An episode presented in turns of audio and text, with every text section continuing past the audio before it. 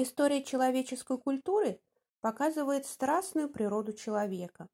Однако эта страсть может находить различные интерпретации на бытовом уровне. В некоторых случаях все идет естественным, нормальным путем. Двое любящих друг друга человека живут вместе, сохраняя при этом свою индивидуальность, свое «я» в принятии совместных решений. Но существуют также аномальные отношения между людьми, испытывающими глубокое чувство друг к другу. Примерами таких аномалий являются садизм и мазохизм. И рассмотрим подробно оба эти явления. В любви участвуют двое, но очень редко бывает так, чтобы это участие было равноценным. Именно здесь обнаруживаются удивительные свойства человеческой природы. Один непременно хочет властвовать над своим возлюбленным, навязывать ему свои желания, а другой добровольно принимает на себя бремя подчиненности. Любовью уже в полном смысле слова можно назвать соединение с другим человеком только при условии сохранения целостности своего «я» – Эфром. Все остальные формы любовного влечения незрелы, их можно назвать симбиотической связью, то есть отношениями совместного существования.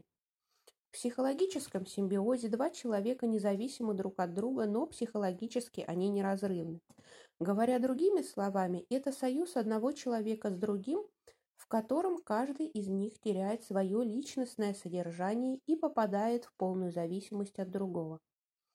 Пассивная форма симбиотической связи мазохизм, подчинение, мазохистская личность преодолевает свое одиночество, свойственное каждому, становясь неотъемлемой частью, неотъемлемой частью другого человека.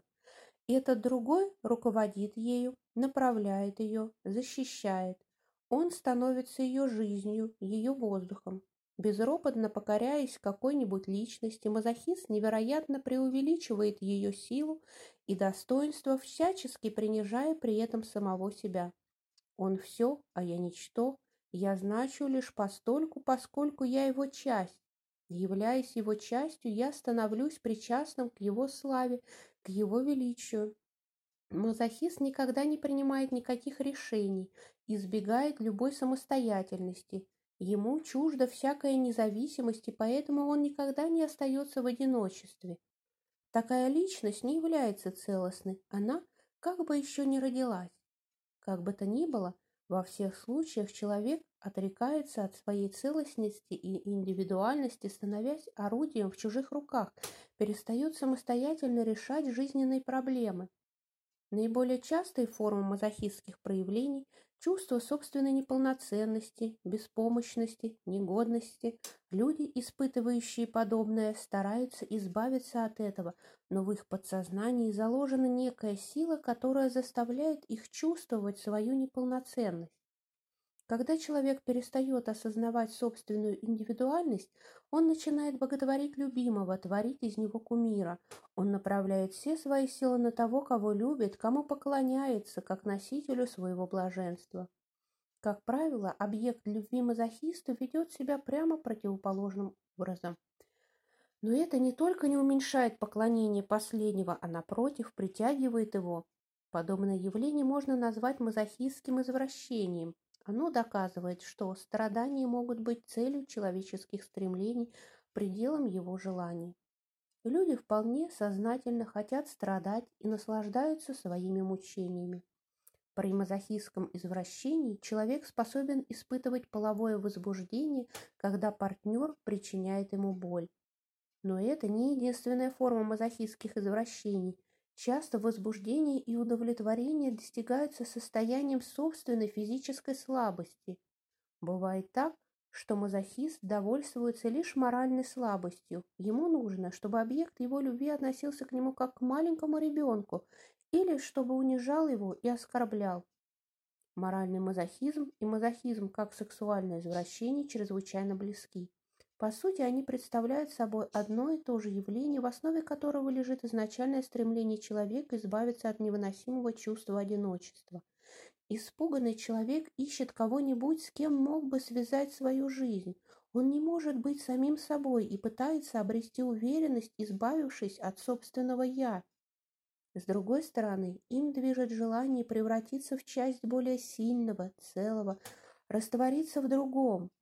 Отрекаясь от своей индивидуальности, от свободы, он обретает уверенность в своей причастности к силе и величии того, кому поклоняется.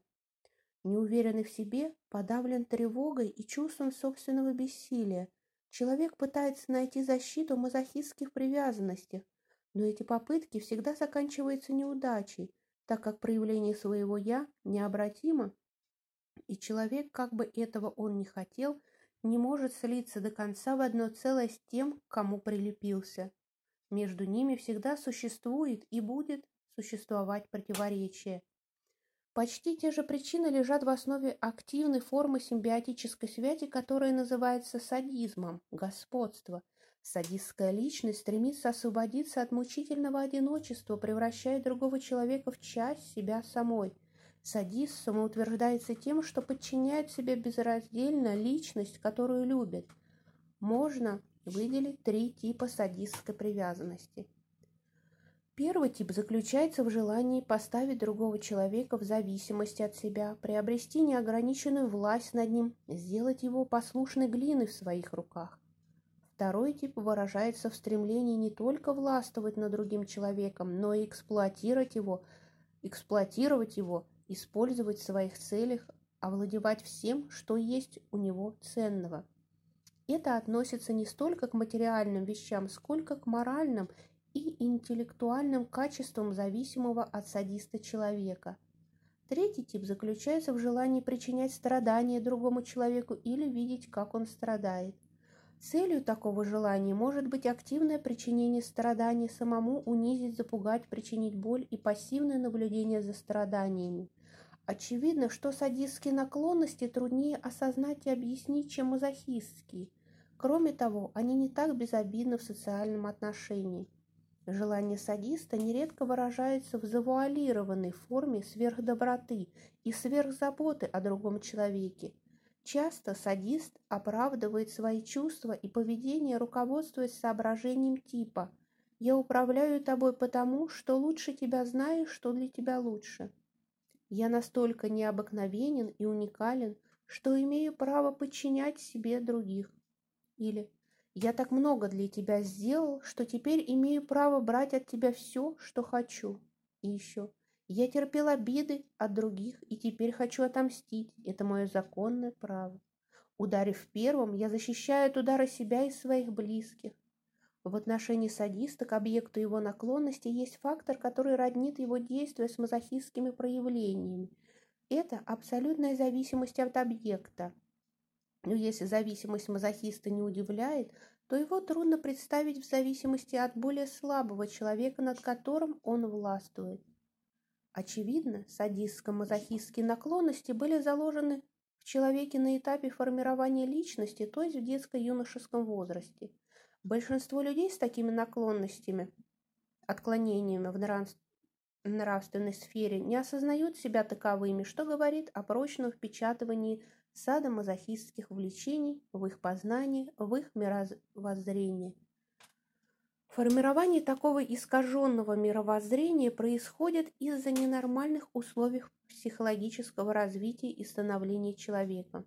Если в детстве ребенок воспитывался в атмосфере постоянного психологического давления и закомплексованности в действиях, то у него просто не сформировалось чувство собственного «я» или «я хочу», это чувство угнеталось и уничтожалось при первом же проявлении, и ребенок привык к тому, что условия его бытия постоянно и беспрекословно задаются родителями. Условия постоянной закомплексованности и безинициативности создают благоприятную почву для закладки чувства собственной неполноценности, а затем мазохистских влечений. Находясь в постоянной зависимости в поступках от родителей, ребенок незаметно для себя самого отвлекается от своей индивидуальности, в нем угнетается чувство собственного достоинства. Он привыкает к тому, что им постоянно руководят, и становится неспособным вносить свои предложения и, более того, выдвигать свои требования. Назвать это привычкой было бы неверно, поскольку личность сформировалась в таких условиях, а изменить стереотип, заложенный в подсознании, практически невозможно. Так же невозможно, как и изменить темперамент. Тем более, нереально это такому человеку, который не может вносить коррективу в эту жизнь.